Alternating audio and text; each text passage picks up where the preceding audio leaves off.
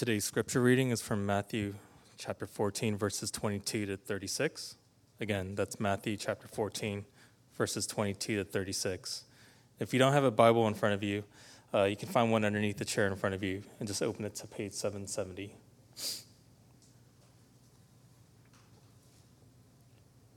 All right, please stand for the reading of God's word.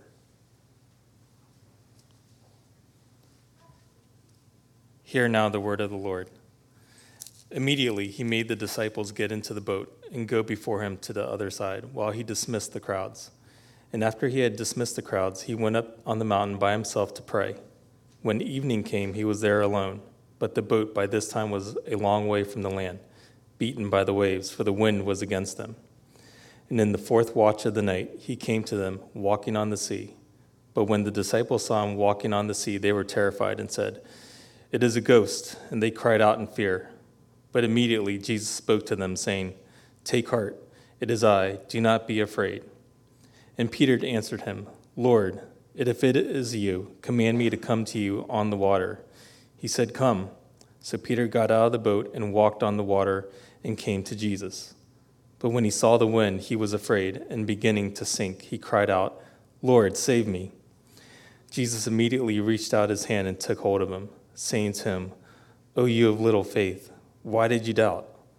And when they got into the boat, the wind ceased. And those in the boat worshipped him, saying, Truly, you are the Son of God.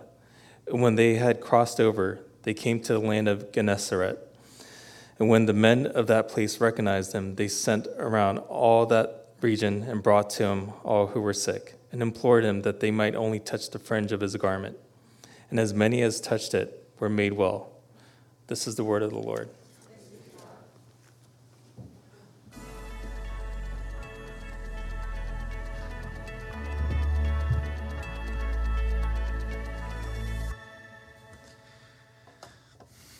Good morning, everybody. It's good to be here, worship with you, and share the Word of God with you this morning.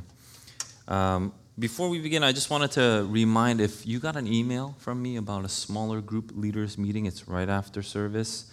So please stay, try to come up here, and then we can have a quick discussion before moving on to the food part. And there is also another one uh, announcement that I wanted to share again with you. It's membership classes are starting next week uh, it was announced in the bulletin, Karen said it. But if you want to know more about our church, if you're interested about um, what we believe in, what the membership process takes, please join me uh, next week in room 202.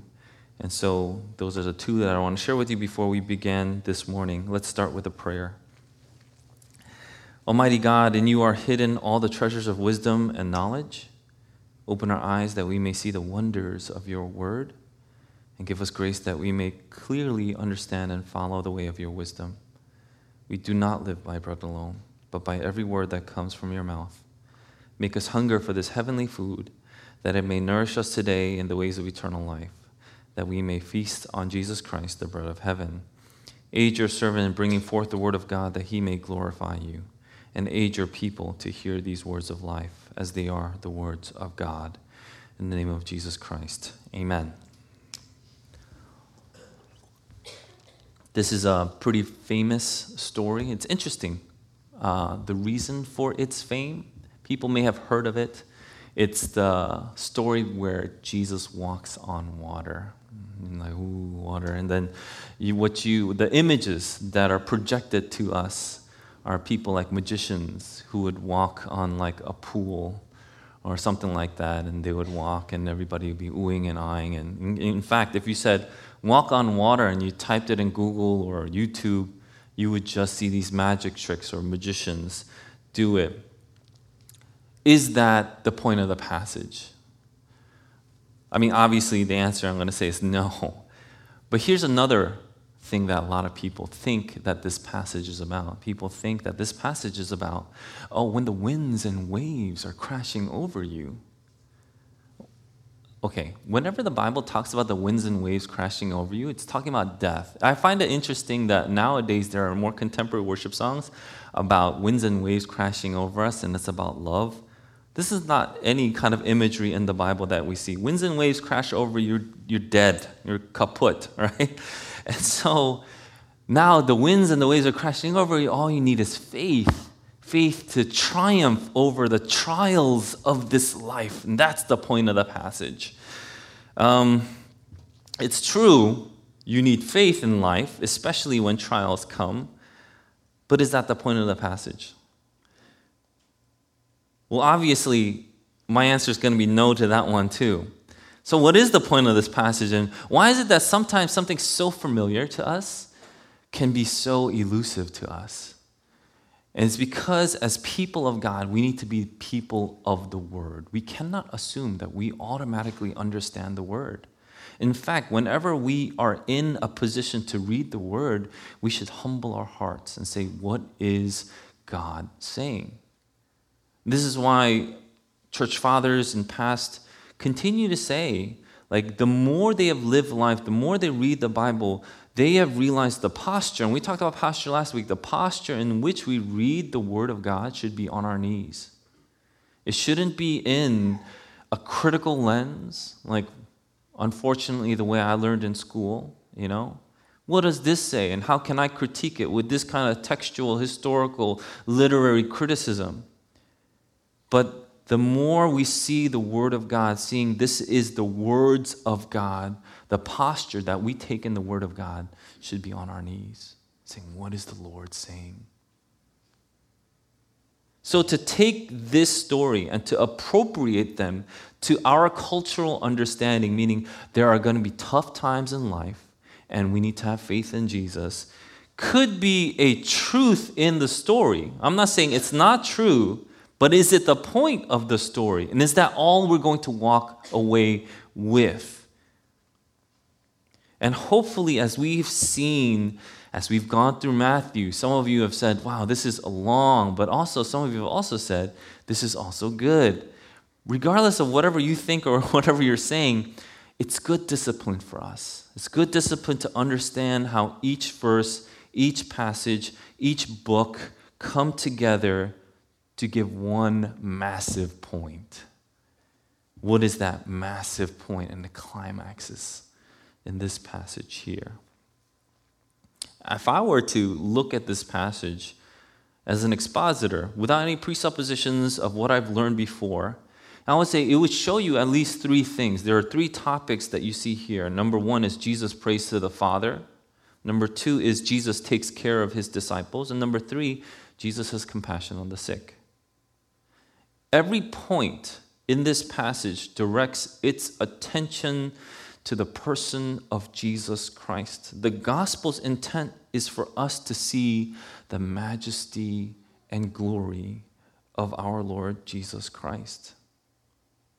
So, with that said, may I remind us again what kind of posture we are to have when we read the Word of God. Sometimes, sometimes, it's not easy to have this kind of posture. Sometimes when we see things and we take, you know, we take things for granted. Am I right? You know, we want to read the Bible every day. So we want to read the Bible every day in the most convenient way possible. Which is which is not terrible, mind you. But if that's the main goal, so that I can just check off a box, so, to check off this box that I'm reading the Bible, I'm going to find the most convenient way possible. My challenge to you is this Is that the right posture? If you're not even reading the Bible every day, then I would say, How are you meditating on the Word every day? And as you meditate on the Word every day, what is your posture? What is your posture? Just as we've read in our catechism today and what we've recited, the posture is that the very words of God is what God gives us. And if God is giving us the Word of God, what is our posture? And so we read this passage and we pray that our posture is right before God. Immediately, he made the disciples get into the boat and go before him to the other side while he dismissed the crowds. Immediately after what? One of the greatest miracles that Jesus ever did just happened all four gospel accounts record this, which has not been done before, like I said last week, has not been done before for any other event except the resurrection and the death of Jesus Christ. Besides the resurrection and death of Jesus Christ, no other miracle that Jesus ever did is recorded in all four Gospels except this one the feeding of the 5,000. 5,000 is just men. And we said, scholars have thought maybe, perhaps, if we are to include women and children in this number, about 14,000. 14,000 people Jesus had fed with five loaves of fish, uh, five loaves of bread and two fish. But 14,000 is a conservative number. If we look at what a possible or probable number, more scholars have now put it up to 25,000 people. 25,000 people is a sports stadium full of people. Imagine a sports stadium full of people and Jesus taking two fish, five loaves of bread, and feeding them all. Feeding them all. That is the incredible miracle that all these people, thousands and thousands of people, have witnessed. And not only did they get to eat some of this fish and bread, man, sometimes I wish when I see things about food, I wish I could have eaten it back in the day. So you know how a lot of people like, if you could go back in time, where would you go? For me, be like, I'd like to taste some manna. I'd like to taste some of the fish. Anyway, but people that ate this were satisfied. You know, another word for this word satisfied is the Greek word they, they use is gorged. It's another word that we have extrapolated from this uh, word satisfied. Now we have the English word gorged. They were full, they were satisfied. They were like, oh, that was good. That's the word that's used. So, with two fish, five loaves of bread, 25,000 people possibly were satisfied. They were able to gorge themselves and still be full. That's the immediately. So, this is what we're talking about. So, obviously, after this event, Jesus would do what anyone else would do in that situation, right? He would bask in all its glory of this miracle that he just produced. No, he didn't. He didn't. Can you imagine yourself doing some incredible, amazing event in a stadium full of 25,000 people? And the people are elated. They rejoice. They're just extolled to their, their highest being, and then you can just take in all of that. No, that's not what Jesus did. He immediately makes his disciples get into a boat. That may confuse you, but let me confuse you a little more. That word made is anankazo, which means compel or forced. So, immediately after the most incredible event that Jesus has done so far, he makes, he compels his disciples to get on this boat. You have to wonder why.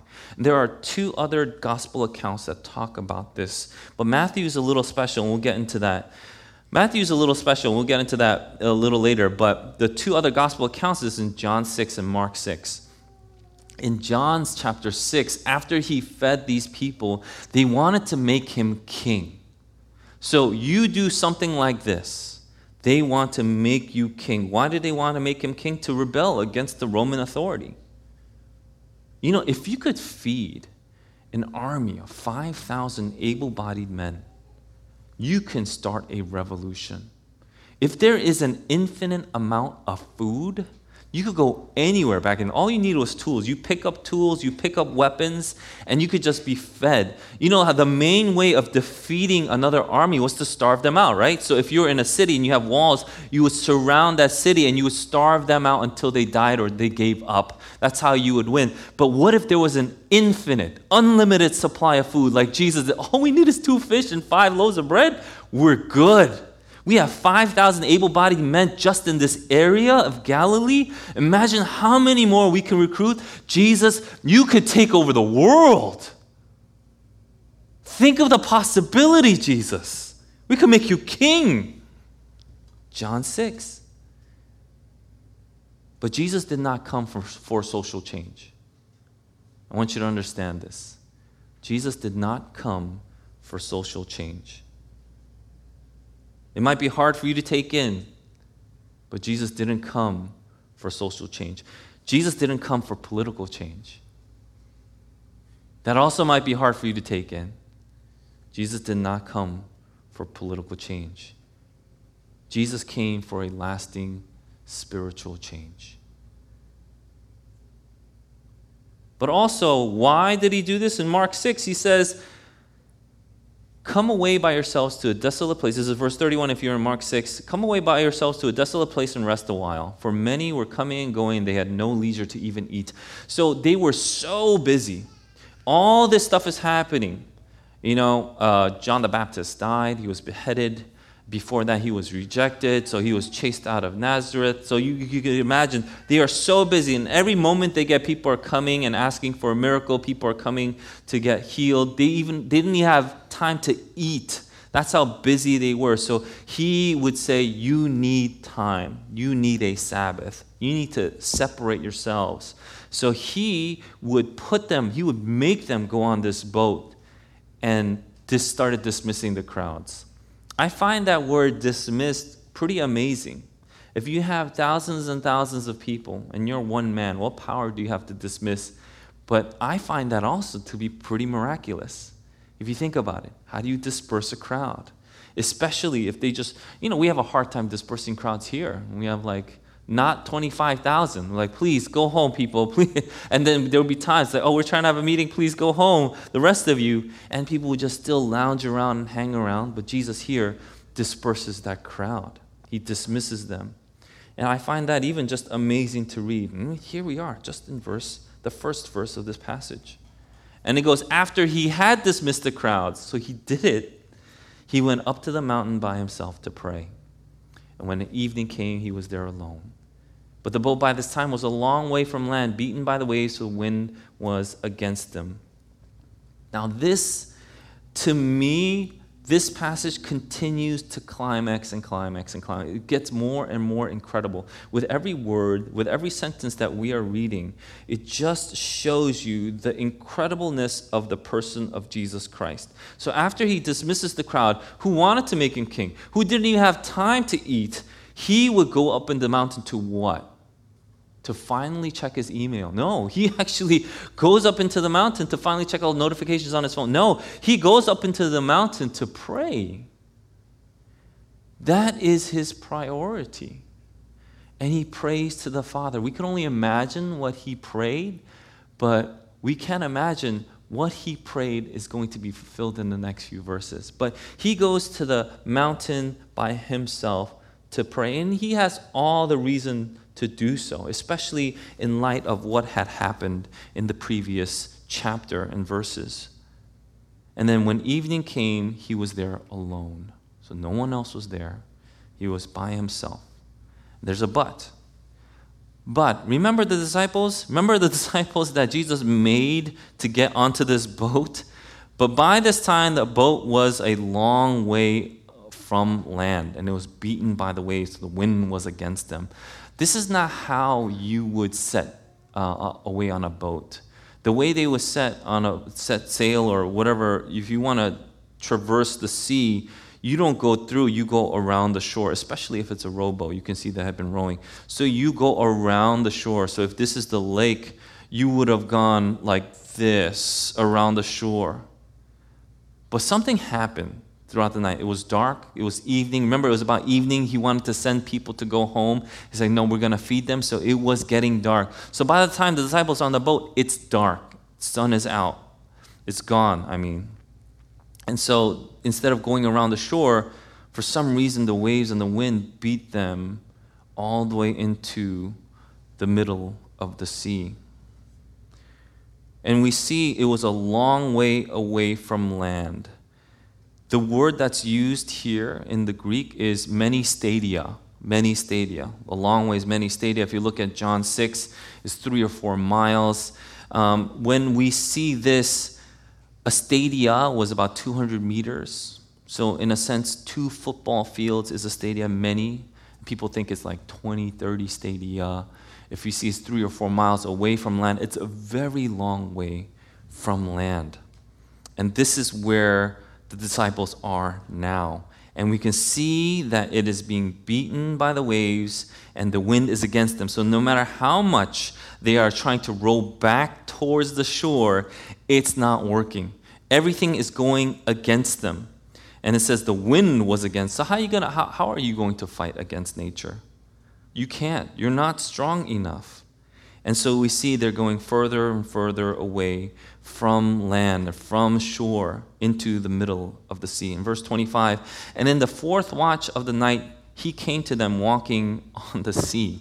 So the fourth watch of the night, this is watch that they have separated in the night by Roman time. So every three hours is a watch. So the fourth watch was, I believe, uh, 3 a.m. to 6 a.m., right before the sun would rise.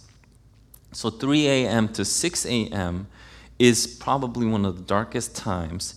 That means they were rowing for at least eight hours. If they were set off by sunset, it was either 6 or 8 p.m., and that means they were rowing as best they could and only getting worse.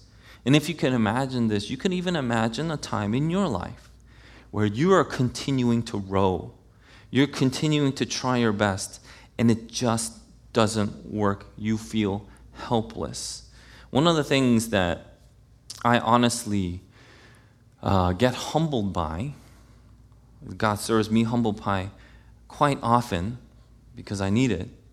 And if you know me, you're like, yep, amen, he needs it. But a lot of times I do get served humble pie, and it's with my physical body. And sometimes, uh, this past week, I just don't know why, but I've been getting this migraine and I just don't understand. And sometimes the migraine hits so bad that it doesn't matter if I take ibuprofen or if I take acetaminophen or Tylenol, Advil, whatever, uh, whatever you guys take for a migraine. It just, it just doesn't work. But then I get crumpled up into this one position where I start punching my head as hard as I can because even, even that alleviates, it's, it's better than the pain that's in the back of my eye. But even, even up to last night, I was just crumpled in, in, on my bed, like in a fetal position, praying, like, God save me. I didn't know what else to do. There were, there were some parts in life where you just don't know what to do. And I can imagine, I can imagine that this is definitely one of those times. Imagine for eight hours you're suffering, you're rowing as hard as you can, and nothing you do is alleviating the pain. In fact, all you see in the future is death. Like there's no other way out. The fourth watch of the night, it's about like you're about done. You're about done. And this is when the disciples see Jesus. The most hardest part of the night, Jesus comes to them. And when the disciples saw him walking by the sea, they were terrified and said, It's a ghost. It's phantasma in Greek. But ghost means like a terrifying phantom, a ghost. And they cried out in fear. Cried out in fear is a nice way of putting it. If you actually read the literal language, is they screamed. They went, ah! Like they were really scared. So imagine you're so drained, you're so tired, you're rowing against the wind, which is impossible, by the way. Impossible. You can't beat the wind, especially if it's going against you and going further and further away from land. And these are not noobs. These are, there were fishermen, there were people who knew about boats. In fact, when the interpretation comes to the English, they always go the boat. The boat, meaning it was their boat. They knew what to do with it. It's your body. You know what to do with it. It's your mind. You know what to do with it. But no matter what you did or what you thought you knew, you couldn't control it. And you're just dead tired and you're like no one understands me. You know you're like there's no way that i'm ever going to get out of this. And then they see jesus. And when they see jesus it's not like they're elated like yay jesus is here. When they see jesus like ah they cry out. It's like when you watch a horror movie and you're just like ah and you know. But they screamed out. But immediately immediately when this happened jesus spoke to them saying take heart it is I. Do not be afraid. If you're a Christian who's done some study in John, anytime it says ego eimi, we understand that to be I am, which is a title for God. In the Matthean gospel, when it says it is I, It's ego, eimi. Take heart. I am. Do not be afraid. Every time we see in the Bible where God shows up, He always shows up and says, Don't be afraid, it's me. Don't be afraid. It's like, what do we have to be afraid of? And I can only fathom that anytime we see something so great, so amazing, we don't know how to respond. And that's why we tremble in fear. And it's God who alleviates that fear by saying, Don't be afraid, it's me. And Christ comes to the disciples in their most dire moment. In verse 28, now verses 28 to 32 are very special. Not just to me, but it's very special because these verses are nowhere else repeated in the other four synoptics or even in John. And so this is only happening in Matthew. And some people have wondered why. Why not Mark when Mark has a very similar uh, exact telling of the story. And I believe it's because Peter was the main influencer of Mark's gospel. And Peter, as he got older, he became more humble. And he chose to take this story out because people might have thought this was about him. Funnily enough, funnily enough, when people read this Matthean account, they think they're Peter too. It's like, oh, you know what, Jesus? I can walk on water. and then you do some magic tricks and you make some YouTube videos. But it's not recorded in Mark, but it is recorded in Matthew. So we're going to go over that. Peter answers him in verse 28 Lord, if it's you. Now, if it's you is a conditional statement, but it's not a statement that you would have seen or understood it to be if it's you, meaning Jesus, if it's you, then do this for me. But it's more like a conditional statement, as in, because it's you, do this for me. This makes more sense in the Asian culture of understanding. Because it's you, command me to come to you on the water. So this is not like, if it's you, because it's you. It's a condition since it's you. And it's a very, very bold request. It's a very bold request. Imagine everybody screaming in fear. They're yelling at the top of their lungs, like, ah, right? And then Jesus is walking, and then Peter's like, wait a minute. It's you, Jesus? All right, then command me to come out on the water. Why in the world would Peter say this? Probably, after reading this account and reading all the other accounts, I could imagine it's because he's also delirious. he's also in this delirious state but one thing in this craziness, so if you can imagine, it's not a calm place like this. This place is pretty relatively calm. You know, every once in a while we'll get a baby crying, but that's not a big deal. In fact, I love it, especially when we listen to the sermon again and you hear a baby crying. Oh, it's this baby. I can hear it. Anyway, but it's not bad. But in the boat, it's crazy. Waves and the winds are crashing all over the place. You believe like you believe with all your experience and knowledge, with all that you know, you are going to die. And then you see Jesus walking on the water.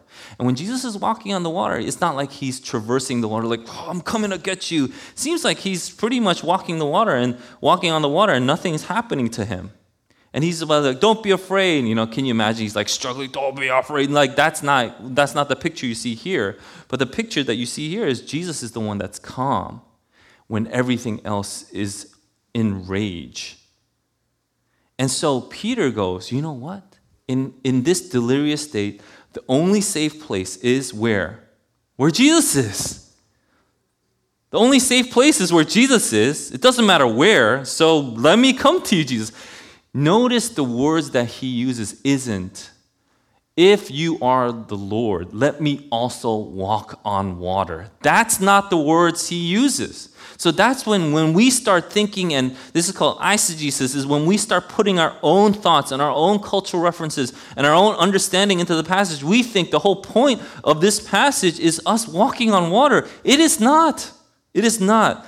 If it's you, since it's you, command me to come to you, and you happen to be on the water, I want to be where you are because that's definitely the safest place right now because where I am, we're getting drenched, we're about to die.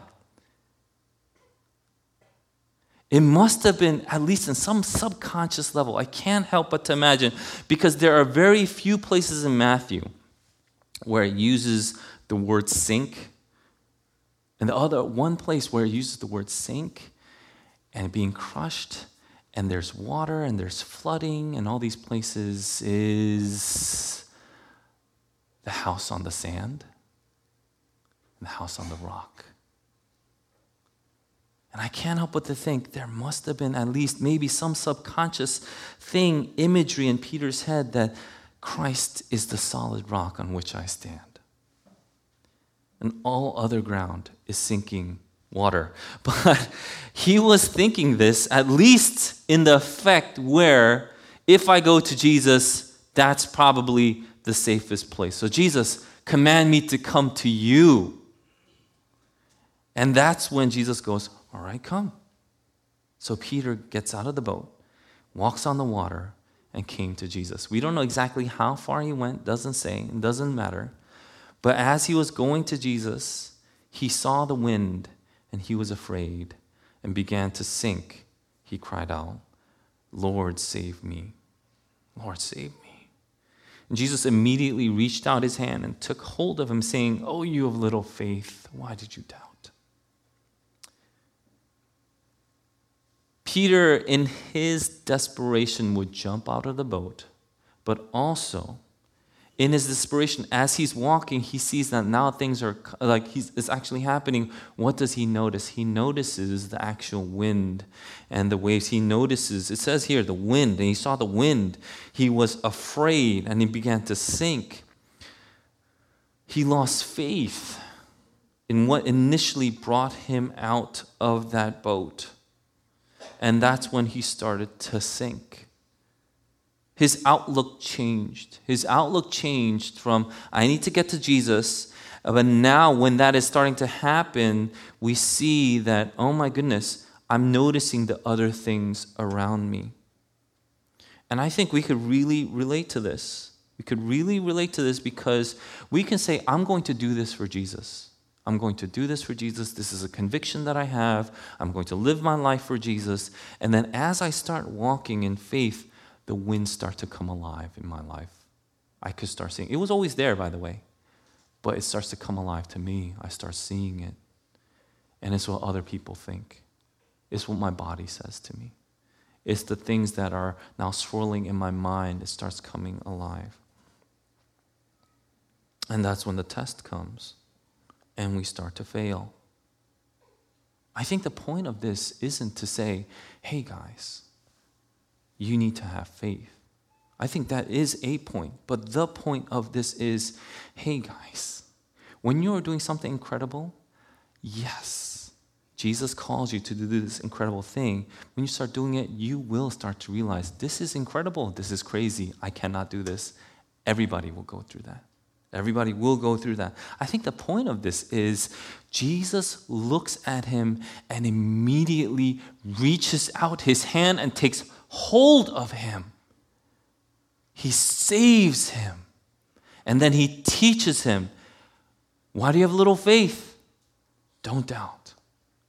Jesus is the answer to his doubt, to his fear, to his un his understanding that is lacking.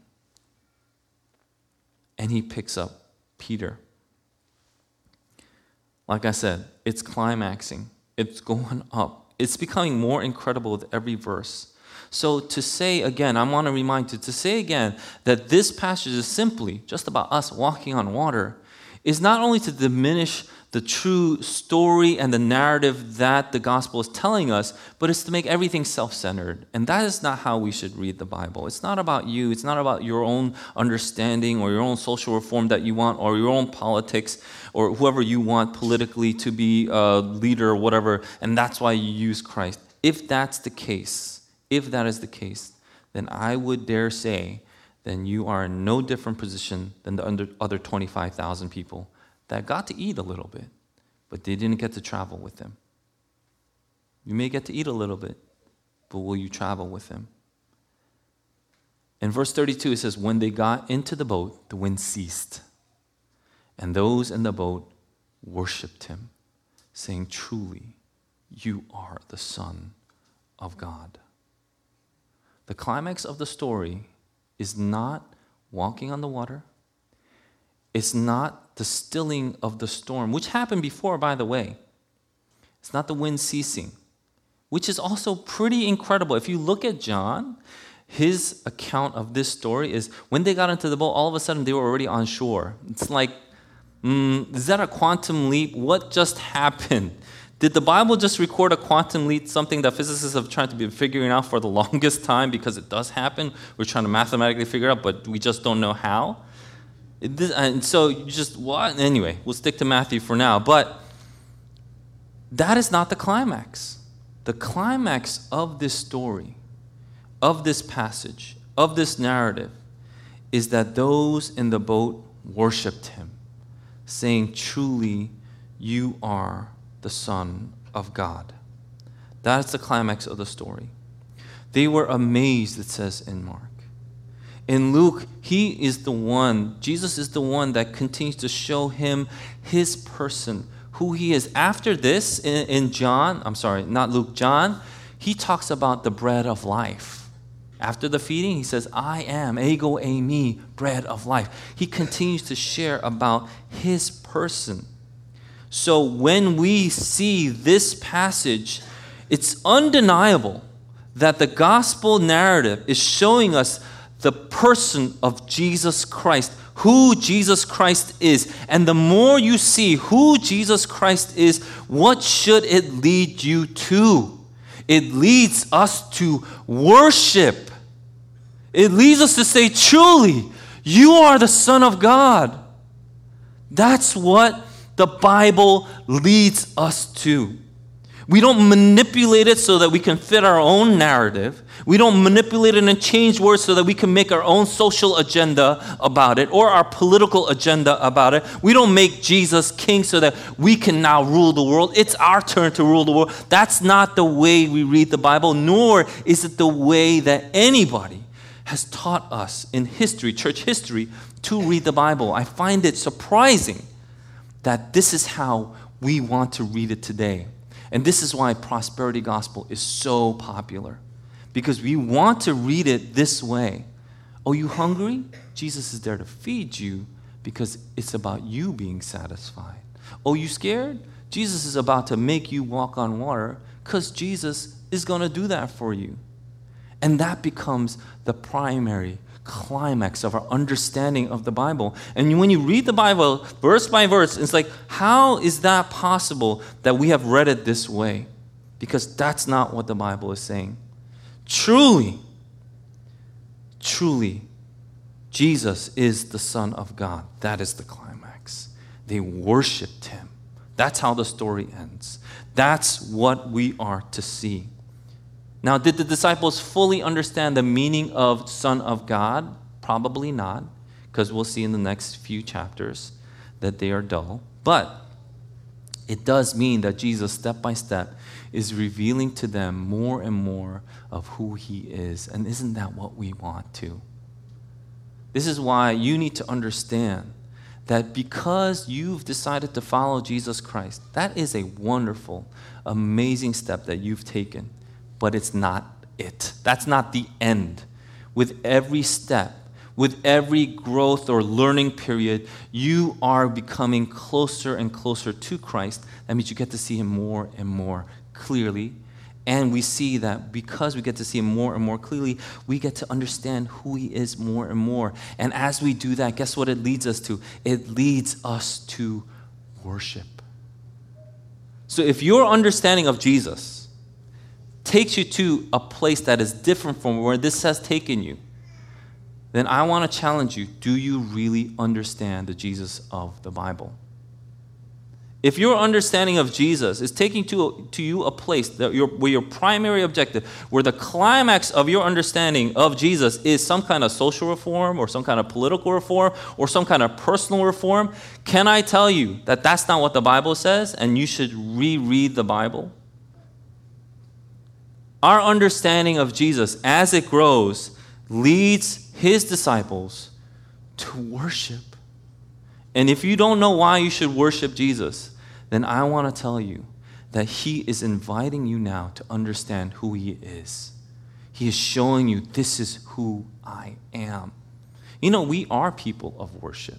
We were innately created, and even if you didn't believe in all that stuff, we, you can know that just inside of us, we have something that wants to worship. When we see something amazing, that's our characteristic. That's like human characteristic. We are in awe.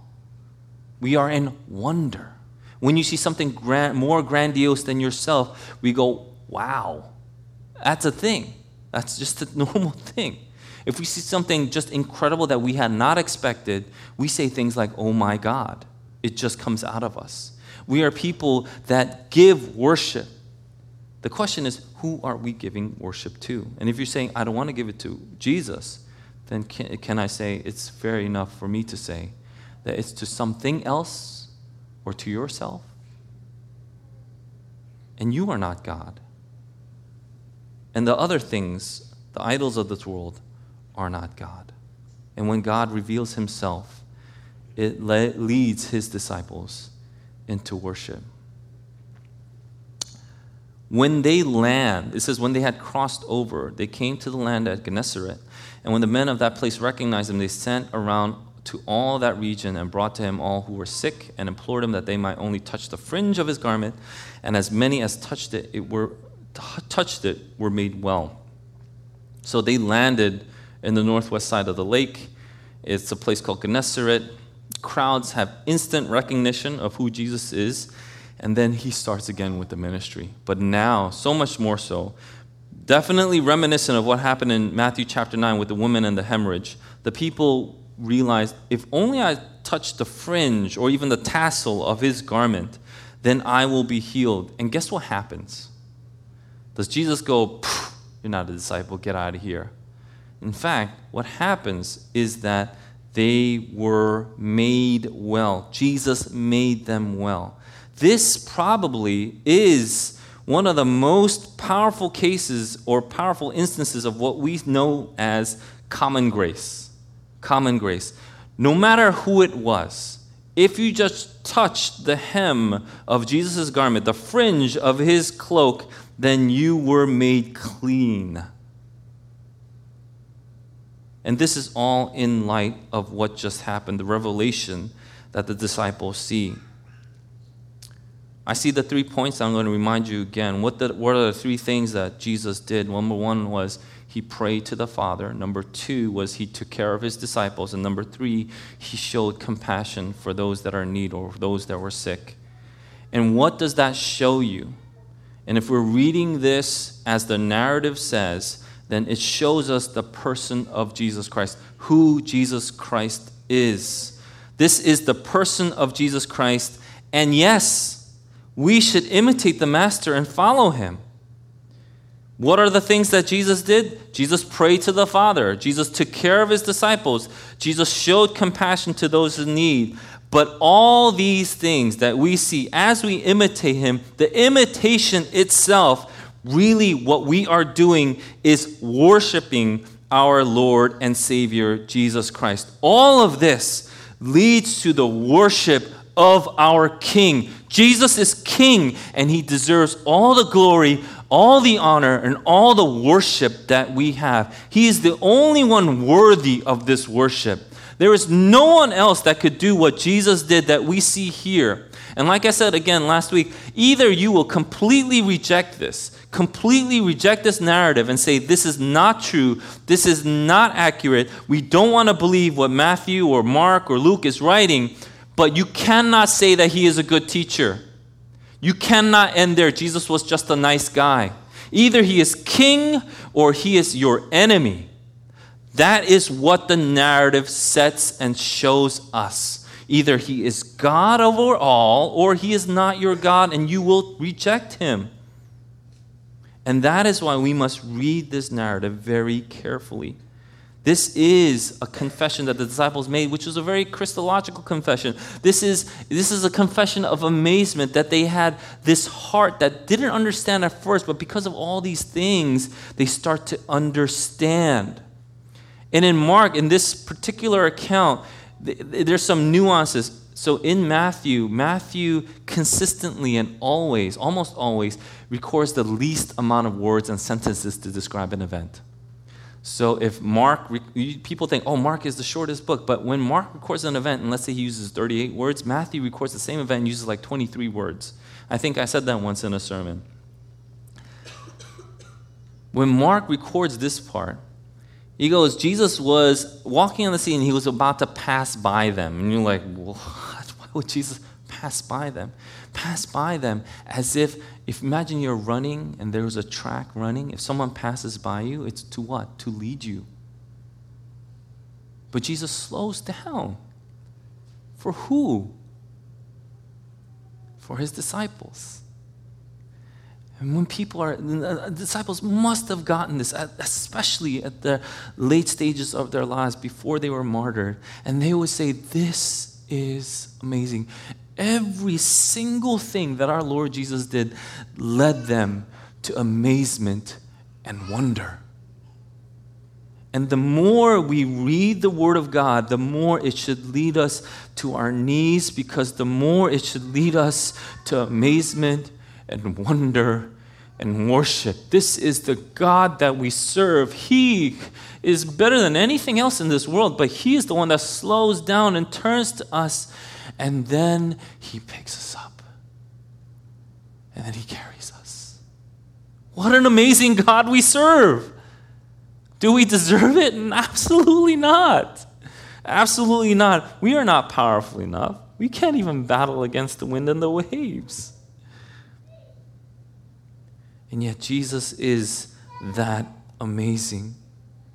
My brothers and sisters, if this passage says one thing, it shows us this one thing Jesus is worthy of our worship. Let's worship him with all that we have, with all of our hearts, minds, soul, and strength. God is worthy. Let's pray.